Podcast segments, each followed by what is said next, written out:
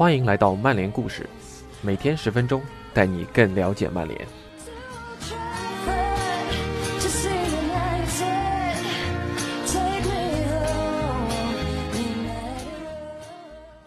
今天的故事是二零一九年十一月十二日，Andy Mitten 大叔发表于 The Athletic 网站上的一篇文章。在文中，他采访了曼联的巴西中场弗雷德。即便这是一篇三个月前的文章，我们也能从中看到一个其他国家的球员，特别是南美球员，在融入英超时是如何的艰难。这里的艰难。指的不单单是球场上，球场下同样如此，而且生活中的种种不适应，更会让他场上的表现大打折扣。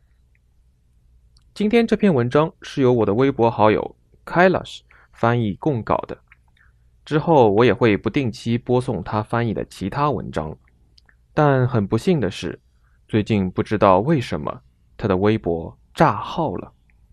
现在只能用小号和大家交流，让我们在此对他的炸号致以默哀三秒钟。好了，以下是今天的故事。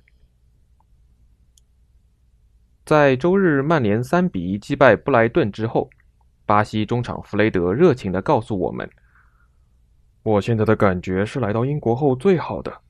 我想要有稳定的出场机会。”就像现在这样，毫无疑问，这也让我的自信心提高了。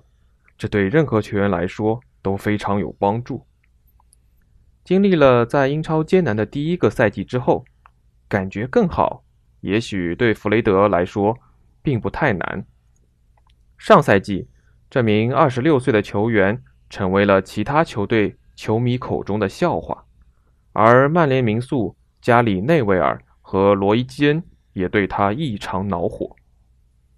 弗雷德是2018年6月从顿涅茨克矿工转会来到老特拉福德的，当时他被球迷们寄予厚望。但是赛季末，曼联最终排名英超第六，弗雷德也没能在球队证明自己。此前的28个赛季，曼联的联赛排名只有一次低于第六。值得庆幸的是。现在弗雷德似乎终于找到了感觉，就像曼联似乎也在慢慢磨合成型一样。弗雷德在对布莱顿的比赛中还险些打进自己的曼联第二球，他的二十五码外远射被门将马特莱恩推到门框上，这让弗雷德与进球失之交臂。弗雷德接着说：“主教练的信任很重要，而我拥有这种信任。”我只想继续做好自己正在做的事情，好好表现，获得首发出场的机会。当然，我也想进球。布莱顿的那个球非常接近进球了，我会继续努力的。我非常高兴，首先是因为我们赢了，其次我们还找到了比赛的节奏，在杯赛中表现出色。但我们需要在联赛中做得更好，继续战斗，争取欧冠资格。弗雷德顶着五千两百万英镑的身价来到老特拉福德，曼联似乎没有人愿意对这笔转会负责。而现在，他享受着来到曼联后最好的一场比赛。他是在穆里尼奥执教的最后几个月来的，但对他帮助最大的肯定是索尔斯克亚。现任曼联主帅对他的十七号球员在周日胜利中的表现感到满意。索尔斯克亚在赛后说道：“弗雷德很优秀，虽然他在上半场也许有几次不必要的犯规。”索尔斯克亚对巴西人在周日的表现印象深刻，但他仍然会对弗雷德提出更多的要求。弗雷德来到一个新的国家，一个新的联赛，他的第一个赛季在松散懈怠中结束了，而他。再也不会有这样的悠闲时光了。在目前的一线队中，有一些球员是挪威人想继续处理掉的。索尔斯克亚已经送走了一些球员，并希望继续清除掉更衣室内的负面影响。比如他没有时间留给那些他觉得能够上场比赛却自称有伤的球员。弗雷德显然不是那些球员之一，他在训练中的态度和投入程度从未受到过质疑。他的问题更多是在比赛中出球时总是低着头。助理教练卡里克对弗雷德应该在场上怎么做了如指掌。他会和麦肯纳一起努力帮助弗雷德，让他在这种情况下对自己充满信心，而他们的努力似乎正在得到回报。由于保罗·博格巴仍然在养伤，弗雷德在最近五场英超联赛中连续首发。从对阵纽卡斯尔的惨败开始，曼联在这五场英超中两胜一平两负。而他最近各项赛事首发的五场比赛，曼联赢下了其中四场。弗雷德坦率地表达了对之前曼联糟糕表现的看法，以及索尔斯克亚如何努力使一切走上正轨。他说：“我们没有做到在所有比赛中都像对阵布莱顿那样出色。上周和伯恩茅斯的比赛，我觉得我们开局不错，但是没能拿下。我们不走运地丢了一个愚蠢的球。”自己有机会也没能把握住，但是我们仔细研究了那场比赛，我们做错了什么？我们观看了录像，努力训练去纠正这些错误，而我认为这些正在取得成效。我们的球队非常年轻，所以会犯错误，但是在和布莱顿的比赛中，我们变得强大，一直努力进攻。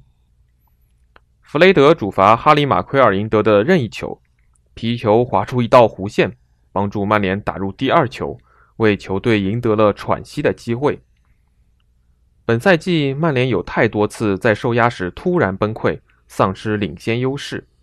但是这次，当布莱顿在六十多分钟扳回一球时，这支平均年龄只有二十三岁的球队回应的既迅速又积极。弗雷德迅速向前给马夏尔传出一脚漂亮的传球，撕开了对手的防线。虽然法国人的皮球被肖恩·达菲拦下，但他重新抢回来，并把球传给拉什福德，后者将球撞入网内。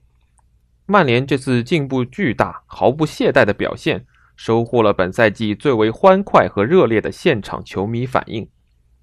弗雷德谦虚地将功劳归于其他球员。马肖尔是一名出色的球员，他知道如何射门得分，他对我们很重要。防守球员可不想碰上他。尽管弗雷德最近的表现令人鼓舞，但球迷们却还不急于下结论。毕竟，我们正在谈论的是曼联的中场，而这个标准应该很高。弗雷德五英尺六英寸的身高令人担心，虽然他的体能和勇气一定程度上能够弥补这个缺陷，但无论场上，场下，他都需要得到帮助。另一位巴西中场费尔南迪尼奥，二零一三年从顿涅茨克矿工加盟曼城。当被问及他的同胞时，他回答说：“弗雷德不能光靠自己做所有事儿。南美球员在英格兰西北部安定下来并不容易，而曼联从巴西引进球员的历史，充其量也只能算是成败参半而已。”当记者前往美国印第安纳波利斯采访克莱伯森时，他承认，从巴西搬到曼彻斯特非常困难，两地有很多不同，不单是天气和语言。曼彻斯特当时甚至没有那么多巴西食品。我个人的情况也不好，当时我妻子怀孕了，而我一直受伤。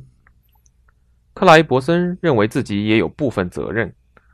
福格森爵士试图用葡萄牙语与他交谈，这件事给这位2002年世界杯冠军留下了深刻的印象。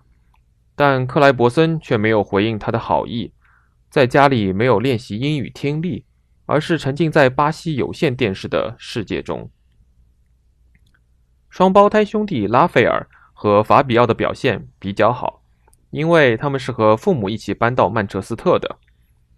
当时的青训主管。麦克莱尔听说他们一家住进一所空房子，就亲自开车去一家出售巴西食品的商店，买回各种各样的食物，把他们的厨房填满。双胞胎一家对此深受感动。而仅仅五年之前，克莱伯森还得自己开车从曼彻斯特到伦敦购买巴西食品，这些事对他们来说很重要。双胞胎还有一名同胞安德森，尽管他的英语也不好，但这从来没有阻止他和其他人交流。他会主动用自己特有的方法教新来的老乡说英语，不过通常只是一些勉强够用的短句，例如 “My car no fly” 之类。但这不妨碍每个人都喜欢他。出生于比利时的安德利亚斯·佩雷拉与弗雷德搭档中场。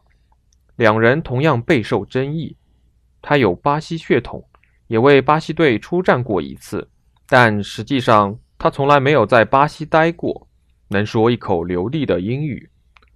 另一位巴西球员波塞邦备受伤病困扰，而且十年前他被认为缺乏进入这支当时英格兰、欧洲乃至世界最佳俱乐部一线队的资质。但他很聪明，会说四国语言。想要成为一名体育总监，弗雷德可能不像波塞邦那样会多种语言，但在老特拉福德，他肯定会比这位同胞得到更多的机会。目前为止，本赛季他已经获得了九百三十一分钟的上场时间，而上一赛季则是一千五百九十三分钟。曼联其他的南美球员，比如阿根廷二人组罗霍和罗梅罗，他们的孩子和妻子。都能说漂亮的英语，但这两位父亲没有这个能力。弗雷德正在努力学习，但还没用英语接受过采访。这次采访是靠葡萄牙语混杂着西班牙语进行的。现在是国际比赛周，但弗雷德将不会在巴西对阵阿根廷或韩国的比赛中出场，因为他的表现比不上皇马的卡塞米罗、巴萨的阿图尔。利物浦的法比尼奥，他已经有一年多没能入选国家队，但他仍希望重返国际赛场。他说：“我一直在想这件事儿，如果我能够继续好好表现，相信我会有机会的。但我并没有沉迷于这个目标。如果我为球队做出更多贡献，并且取得胜利，那机会就会更大的。”和他的小孩一样，弗雷德仍然学着向前走。但鉴于他对成功的强烈意愿和动力，同时有着索尔斯克亚的指导，他看起来正在成长为他所应该扮演的角色。以上就是今天的故事，感谢您的收听。